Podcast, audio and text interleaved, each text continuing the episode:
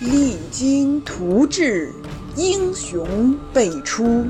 可奈何大厦将倾近黄昏，审时度势，披荆斩棘，人道是如日中天，定江山。感悟风云变幻与王朝兴替，尽在明末清初那些事儿。本系列改编自图书《清朝开国60年》，经作者王汉卫授权，并由喜马拉雅 FM 独家播出。今我大军已直抵宣大，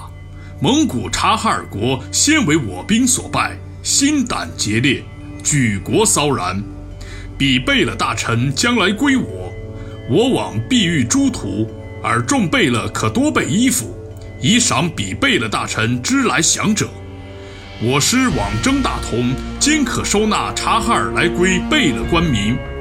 即莫有善于此者。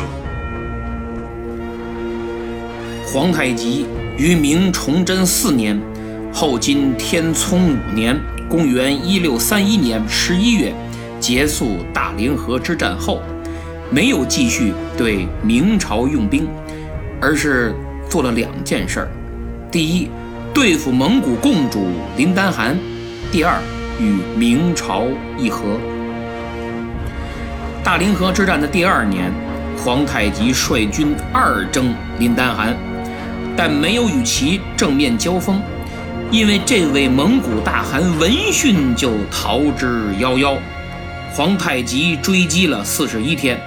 到归化城方止住脚步。随后他与诸臣商讨大军去向，是继续追击，还是再如一征林丹汗那样顺势南下，来个第2个己巳之变。最后天聪汗决定既不追也不打，改而和大明议和。于是他一路奔宣府大同而来，与明朝地方官积极接触，展现出了极大的诚意，双方互市，共赢互利，还与宣府巡抚斩白马盟誓，如违约背盟，身死国灭。议和成功后，金得到的礼物和互市赚来的东西一算，丝毫不比直接动手抢的少，还免于战火，可谓一本万利呀。但明朝中央并不认可此次议和，觉得有辱国体。处理了议和的官员，其实利用议和争取时间扑灭内乱，岂不正好？而现在仍旧内外交困，可谓图虚名而处实祸。皇太极并没兴师问罪，回到沈阳继续与明朝接触，志在议和，因为他知道明朝就算不同意，也只能被动挨打，并无还手之力。而但凡是个理智的统治者，一定会考虑休兵议和的。在接下来的2年时间里，皇太极一方面主动挥舞橄榄枝，另一方面苦练内功，改革弊政，努力推动国家体制的进化。而崇祯这边不同意议和，西北民变风起云涌，洪承畴、曹文昭、左良玉、陈其余等诸将忙得不亦乐乎。登莱事变使山东半岛遭受重创，孔有德、耿仲明投奔后金，帮助其拿下旅顺。尚可喜又率人马投敌，不仅解决了后金在海上的后顾之忧，还能掉头反而去牵制明朝。崇祯离灭亡又近了一步啊。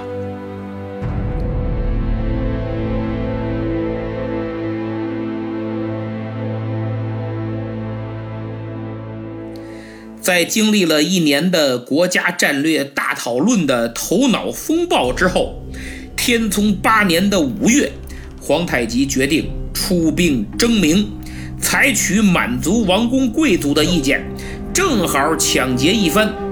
而汉臣主张的趁明朝内乱不止，直捣山海关，破门进攻北京，定鼎中原，皇太极觉得还不是时候，太虚了，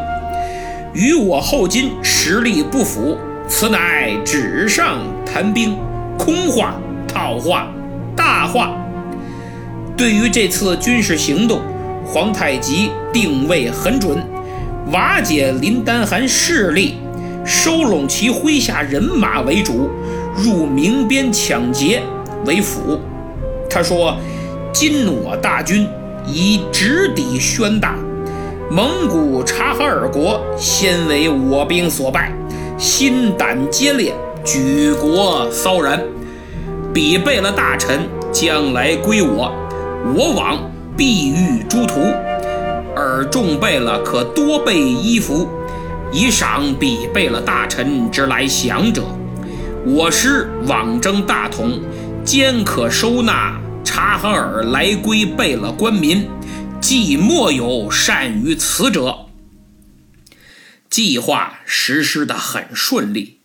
皇太极于天聪8年6月出兵，收拢归降察哈尔部众自不必说。7月集结于明长城之外，7月4日兵分四路，一路从上方堡攻打宣府大同，一路从龙门口直趋宣府，一路从独石口进攻应州，一路从德胜堡攻打大同。四路兵马一路抢劫杀戮，7月底会师于山西朔州，在朔州附近又派出3波人马轮番抢劫。8月13，皇太极率大军直逼大同城，15日到达城外。他领着多尔衮、多铎、豪格等贝勒往视城池，还挑战了城外防守的明朝骑兵。出乎意料的是，皇太极并没有攻城，而是停留数天后东撤。8月26日到了洋河，也就是今天的山西阳高驻营，28日到达天城，今天的山西天镇，29日到淮安，今天河北省张家口市淮安县，属于山西、河北、内蒙3省交界之处啊。金军可谓马不停蹄，北上意欲出关，因为此时明朝各路大军正在往宣大移动，增援城防，如果再拖，可能被合围。就算明军拦不住八旗人马和蒙古联军，但也会损兵折将啊。皇太极觉得不值当的。宁远总兵吴襄于7月12接到命令，随即率军1万，星夜兼程赶赴宣府，此时已经进城。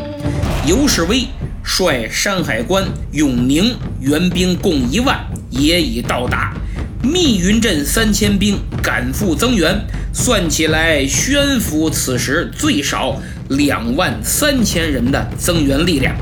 还不算其他部署的防卫人马，比如为了防止金军突袭内地，威逼京师，明朝在河北唐县的倒马关和易县的紫金关一线安排部署了7000人马。所以皇太极不想碰硬，目的是抢劫，于是不经宣府，更不东进，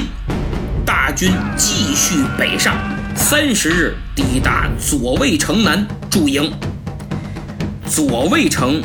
位于淮安县西洋河岸边，当年唐朝高宗年间就在此筑城设险，洪武25年修建了左卫城。正统年间，就看过《大明风华》的都知道，就是明英宗嘛。正统年间开始蒙古屡犯边境，左卫城战火不断。这次轮到皇太极了。皇太极决定出塞前拿下左卫城，展示实力，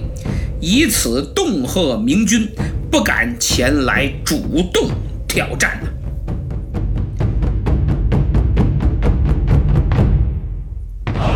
闰8月初1，大军从城南转至城东驻营。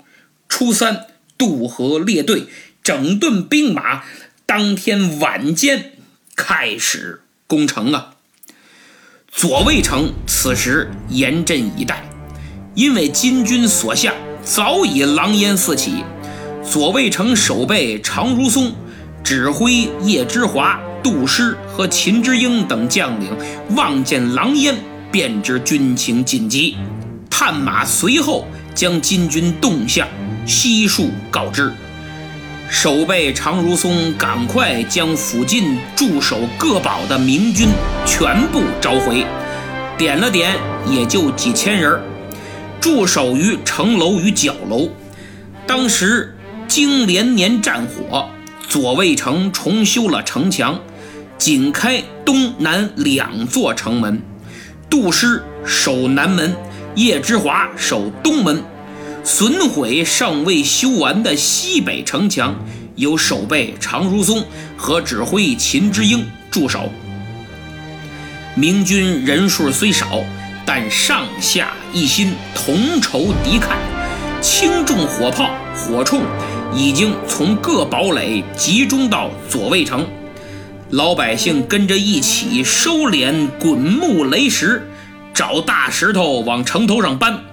老弱妇孺帮着运送弓箭，准备干粮等等军需物资。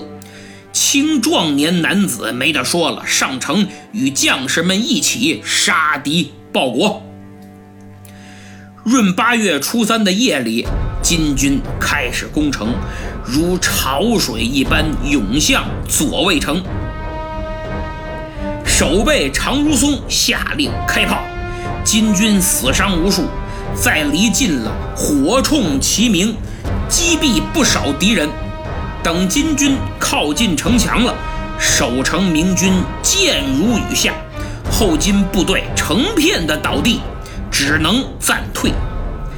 收整队伍，再次进攻，又被击退，如此反复多次啊！皇太极很震惊，没想到左卫城弹丸之地竟如此难啃。第二天，皇太极调整策略，将随军的重型火器悉数调到城下，猛轰左卫城。守城明军重型火器优势不如金军，一时被压得难以抬头，只得暂时隐蔽。城垛被轰塌多处，城墙也出现缺口。皇太极抓住机会，下令火速攻城。金军蜂拥而上，心里都明白要赶紧，等明军缓过劲儿来，指不定自己这条命还能不能有呢。冒着滚木雷石、弓箭和近战火器的打击，金军开始爬城墙。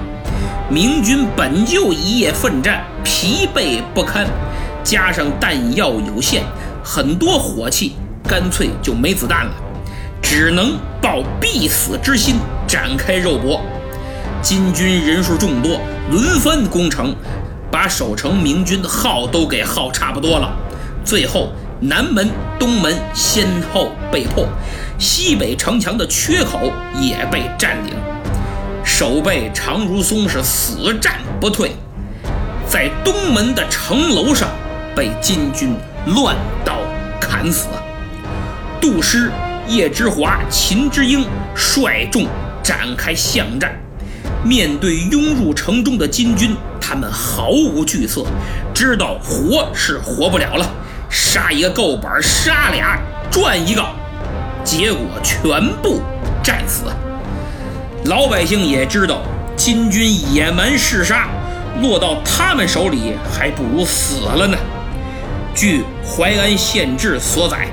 妇孺上房揭瓦砸金军，如若属实，真令我肃然起敬啊！左卫城剩余的官兵且战且退，护着部分百姓退守城北的文庙和粮仓。金军由于攻城伤亡很大，对左卫城的军民是切齿痛恨，最后一把火点燃了文庙和粮仓，其中明朝军民全部烧死。这史料并非正史所载，所以存疑，但黄太极下令屠城却是事实。后世流传的歌谣也唱到：冷深井少淮安，左卫城里没人烟。闰8月初4，金军攻陷了左卫城，守备常如松指挥杜师、秦之英、叶之华等及全城军民皆被绞杀，共计1000余人。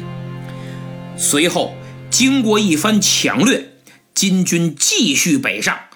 除留下少部分人马断后以外，闰8月初7兵分两路，一路由新河口堡出塞，今天河北省新河口乡；另一路由新河口堡东面的善防堡出塞。这两个地方今天都属河北张家口。这次入塞抢劫，金军突袭而来，从容而去，总兵力10万左右，除了八旗，还有蒙古兵、归降的汉将、汉兵。而明朝在宣府大同的总兵力最少也有6万以上，却准备不足，玩忽职守。兵部在5月底就得知金军西征，即命宣大各边严防警戒，但到了7月初，居然没有皇太极一行的任何情报，可见何等懈怠、敷衍了事。到7月12日才开始各路增援宣府等地，不仅反应慢，还畏敌怯战。崇祯实录所载，山西郭县贼止20骑，掠子女1000余人，过代州，城上不发一矢，任其饱掠而去。就是眼瞧着自己同胞大明子民被掠走，金军就20几个人，居然眼巴巴地瞅着不伸手相救。类似记载还很多，畏敌如虎，怕把金兵招来，保命要紧。金军满载而归，这也是皇太极最后一次亲率大军入寇明朝。因为这两次，他就看清了明朝北部的防御形同虚设，官兵毫无战意。此后5次入侵，他都是派人去的，不用亲率了，很放心，跟自己家后院似的，随意进出。那么这次作战的主要目的，是林丹汗。金军一路招降数万察哈尔部众，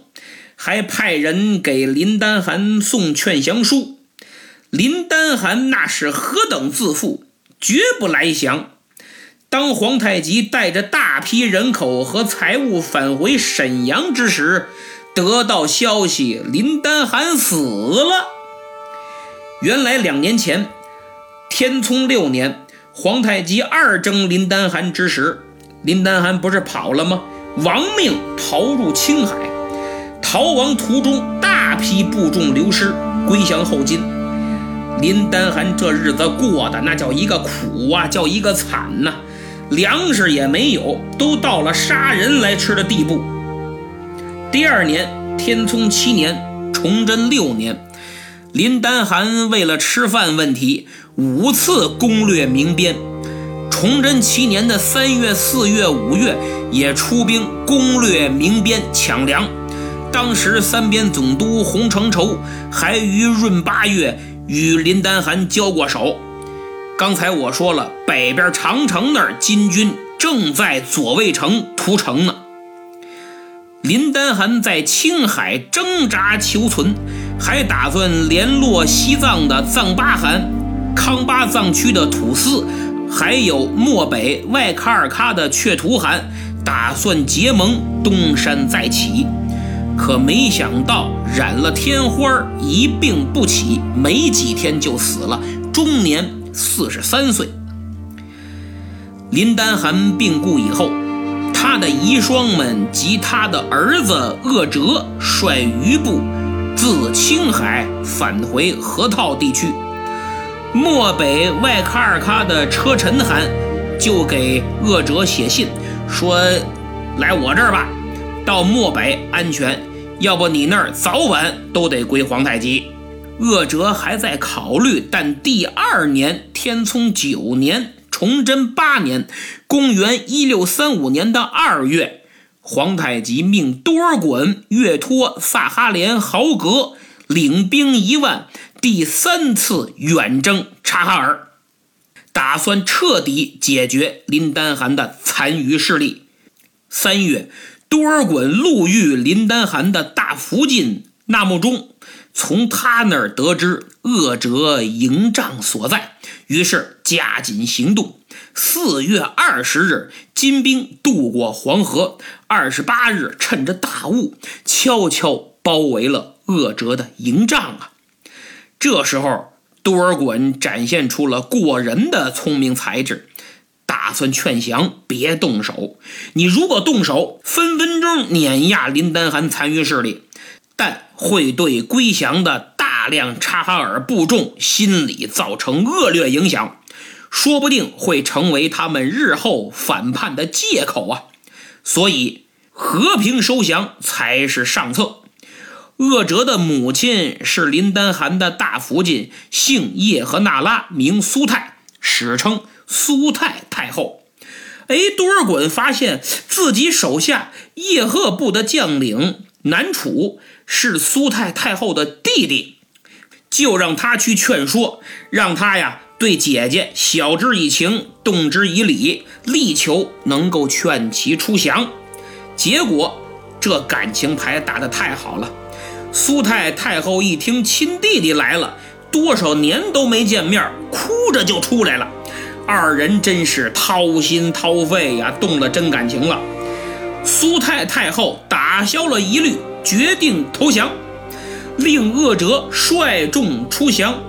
随金军回往盛京。5月27，皇太极收到多尔衮的捷报，讲述了收复察哈尔的过程，还列举了归顺的王室成员和臣属的名单，还有所获牲畜、珍宝等战利品。皇太极大喜过望，察哈尔问题就此解决，蒙古帝国正式宣告灭亡，漠南蒙古也全部收归后金的版图啊。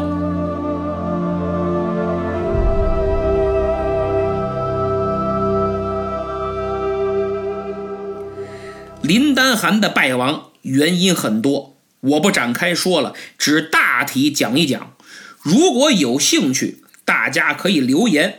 找个时间我单独说一期或开一期直播讲讲。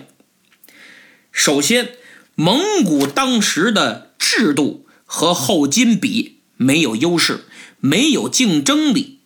蒙古当时仍处于停滞不前的原始游牧自然经济基础之上，逐水草而居，就呈现出相对独立和分散的特点，一盘散沙。而后金崛起，从努尔哈赤到皇太极，都在想方设法加强中央集权，攥成了拳头。如果后金安于现状还好，一旦开始扩张，从制度上蒙古是干不过的，容易被其征服。后金对一盘散沙的众多蒙古部落又拉又打，各个击破，蚕食瓦解，恩威并施，武力征服，基本解决了蒙古问题。蒙元帝国虽灭，但蒙古问题没有彻底的解决，正是因为一盘散沙，部落太多，而且迁徙而居，机动性强，不便于稳定的管理，所以中清一朝蒙古部落叛乱时有发生，耗费大清国库用于评判的银两也非常可观。最有名的就是准噶尔部的叛乱。那么制度落后，林丹汗就没想过改吗？当然想改，他也动手改了。这就是第二点，改革不善加速蒙古诸部对他的离心离德。元朝的末代皇帝元顺帝脱还帖木儿跑回草原以后啊，历代大汗都想恢复大元，一统天下，但他们虽是黄金家族，家族内部是争权夺利，蒙古各部之间斗争倾轧，内部一直不消停，外部呢，明朝及后来的后金都是心腹大患，后金还把灭掉漠南蒙古当首要任务。我们看看地图就知道，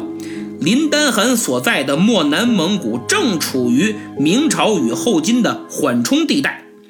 后金为了灭大明也要先灭了他，所以与后金接壤的科尔沁、喀拉沁等部就不断遭受后金的威逼利诱，又结亲又纳贡。对此，蒙古共主林丹汗曾说，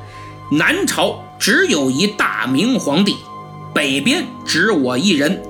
何得处处称王？我当先处里，后处外。就是大明皇帝我林丹汗认，后金边歇着去，哪跟哪儿就也称王称汗的，北边就只我一个大汗。你不是拉拢蚕食我的部落吗？行，我得好好管管了，先把蒙古内部处理一下，等处理完了再对付后金。这个记载在《崇祯长编》卷11，崇祯元年的己巳。但当林丹汗动手改革的时候，蒙古王公贵族纷纷抵制，因为他要削弱各部的权力啊，统一调度，建立某种集权性质的政权。这既得利益的各部贵族肯定不干，对他们只有坏处没有好处，谁干呢？而后金在拉拢蒙古各部的同时，一方面武力威慑，一方面依托后金完善的封爵体系制度，给蒙古各部大小贵族封爵，还建立蒙旗制度，从体系制度上保证他们的利益。那当然比林丹汗一味削弱他们的权利要更有诱惑力呀，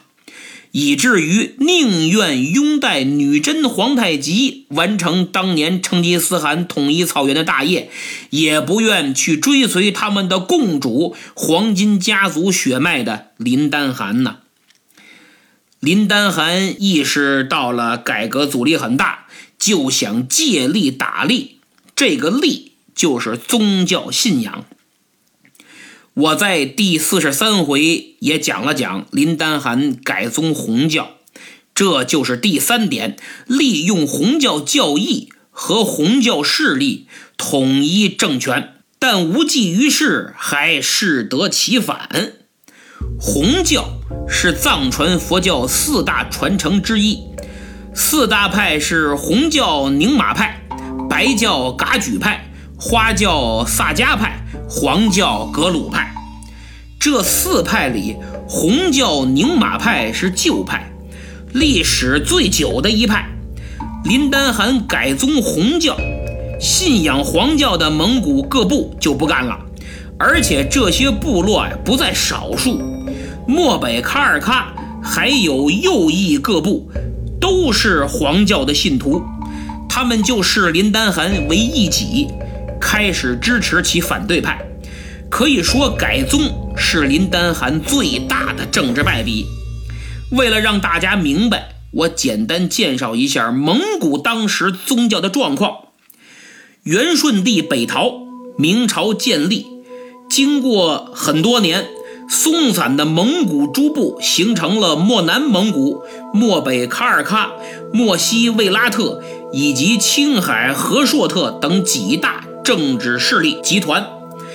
这几大集团名义上认可察哈尔大汗的统治，实际各自为政，互相争斗，也想兼并，内部倾轧，抢班夺权，无休无止。每个集团都试图在内部建立一个集权的统治，但不合法，因为你不是黄金家族的血脉呀。这时候他们就看上了藏传佛教的黄教一派，纷纷引入。班禅和达赖就是黄教的，他们僧人穿黄色的衣帽，所以称黄教，而宁玛派修行者穿红衣红帽，所以称红教。蒙古各部纷纷引入黄教，从达赖喇嘛那儿获得封号，以此证明弥补自己不是黄金家族而统治各部的先天不足，等于利用黄教的教义和理论来达到自己的政治目的，建立政教合一的制度，自己同属，独立为政，对抗统一韩权。这是林丹汗时代无法形成统一韩权的宗教因素，所以他才想改宗。乔吉先生在其专著《蒙古佛教史》中对此有个很精辟的论证。他认为林丹汗改宗是想效仿忽必烈与八思巴喇嘛结成的政教并行的典范，以统一多头林立、各自为政的蒙古。但林丹汗相对众多部落而言，力量过于弱小，各部分权已成定局。他想改革集权，这种矛盾冲突是不可调和的，除非他有非凡的个人魅力，掌握战斗力极强的兵马，恩威并施，重新统一蒙古。可惜他不是先祖成吉思汗，这就是第四点，个人能力不足，志大才疏。明史卷327说他自幼养尊处优，作风狂妄，专横暴虐，勇猛有余，谋略不足。从他的行事来看，并非史书夸大，他兴兵攻略喀尔喀，杀人无数啊，造成喀尔喀大乱，不少部落是被他欺负的没办法才倒向后金，比如喀拉沁就上表皇太极请求结盟，说林丹汗不道，伤残骨肉。他还贪得无厌，各部不仅得不到物质上的好处，还以大汗之贵耍浑耍无赖。他曾用一副甲胄就强行换取科尔沁部的一匹名马，大家敢怒不敢言，忍气吞声，人心岂能归服？著名蒙古史学家道润提布编著的《蒙古源流》中说，林丹汗老大才疏，不识时务，自恃其强，一味用兵，孤立自己，帮助敌人，导致亡国。总结得非常好。所以不管是客观还是主观原因，林丹汗都是必将走向败亡的。皇太极只不过决定了他多久败亡和怎么败亡而已。林丹汗身死国灭，他的后代呢？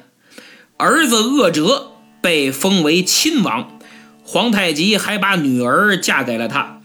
察哈尔部被安置在益州，仁义的义，益州在今天辽宁省义县一带，后来分设察哈尔八旗。到了康熙年间，康熙14年，林丹汗的孙子布尔尼趁三藩之乱举兵反清，结果不到2个月就兵败身死，林丹汗就此绝嗣。我们再说林丹汗8大福晋的归宿吧。正史多罗大福晋，姓博尔济吉特，名纳木忠，皇太极笑纳了，封为贵妃西宫娘娘，后为皇太极生了皇11子布木布果尔和皇11女固伦端顺公主。布木布果尔死得早，14岁死的，传说被他哥哥顺治戴了绿帽子。苏泰大福晋姓叶赫那拉，明苏泰，林丹汗长子鄂哲的母亲，嫁给了济尔哈朗。巴德玛瑙博基附近也姓布尔济吉特，名巴德玛瑙，皇太极纳入后宫，封淑妃。鄂尔哲图附近嫁给了阿巴泰，戴斯纳博济附近嫁给了豪格。这是五个，剩下三个，一个嫁给了林丹汗原来的部下，两个史无记载。这么算起来，皇太极娶了两个，都姓布尔济吉特，而皇太极的正室也姓布尔济吉特，是蒙古科尔沁贝勒莽古斯的女儿，名叫哲哲。然后他又把自己的两个侄女海兰珠和布木布泰先后嫁给皇太极，布木布泰就是后来的孝庄，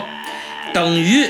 他姑侄三个加上林丹汗两个遗孀都嫁给了皇太极，这五个女人都姓布尔济吉特，有意思吧？抛开爱情和美貌，这里边有很大的政治因素，因为布尔济吉特也是黄金家族的姓氏，成吉思汗的后裔，和黄金家族联姻无疑加强了后金控制蒙古的合法性，所以他才玩命的娶布尔济吉特的女人，他爹努尔哈赤也没少娶。事实证明非常有效，终于拉拢蒙古各部，击败了林丹汗。那么皇太极的兄弟和儿子也分别娶了林丹汗的遗孀，实际也是政治联姻，稳固拉拢了其背后的势力，同察哈尔部及其他蒙古各部化敌为友，化仇为亲，有效地巩固了皇太极宏图伟业的进一步发展。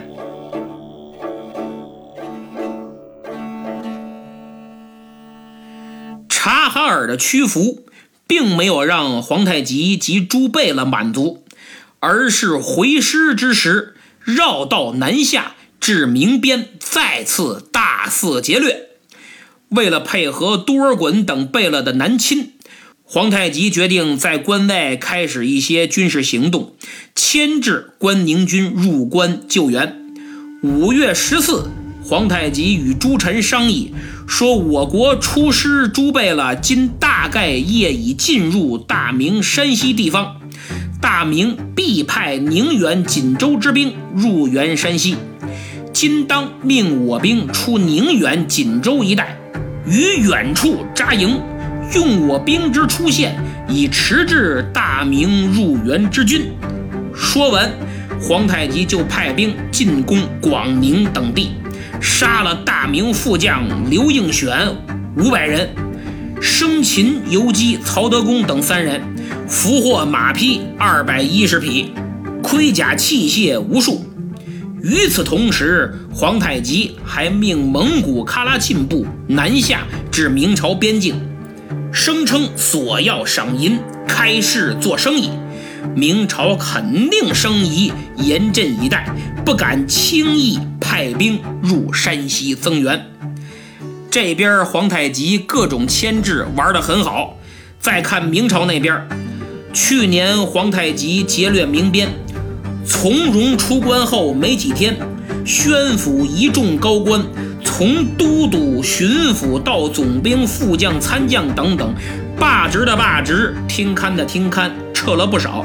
可以说，宣府大同官场来了个底儿朝天。9月，新任宣大总督走马上任，他叫杨次昌。此人乃是前任三边总督杨鹤之子，但他可并非其父那样迂腐之人。继任宣大总督之前，他以督察院右迁都御史、巡抚山海关、永平府等地提督军务，内整防务，外修关城，可以说成效显著，颇得崇祯器重。之前其父下狱论罪，杨次昌就多次上书愿替父受罚，请求革职，以换杨鹤一命。崇祯觉得他是个人才，一直以来也干得不错，就把杨鹤改为充军，免于一死，算给了很大面子。杨嗣昌由此更加对崇祯感恩戴德，肝脑涂地。这次升为宣大总督，崇祯是寄予厚望，杨嗣昌也兢兢业业，6次上书陈述宣大边事，崇祯颇为赞赏，但仅仅半年，金军就来了。看来不动真格的是不行了，且看他杨总督是如何应对。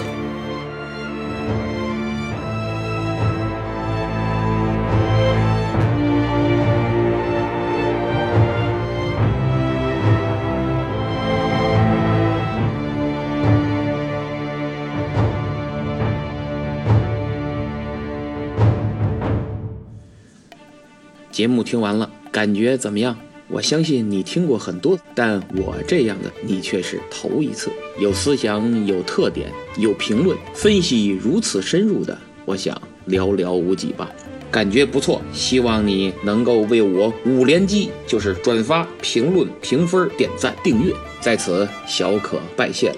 而且我的节目配乐也是亮点，所以你需要个好音箱或者好耳机。如果没有，请你点击我节目时间轴上的购物车，那是喜马拉雅官方推荐的小音箱，音效很不错，更关键的是还送1年的会员。今天就到这儿，咱们下次再见。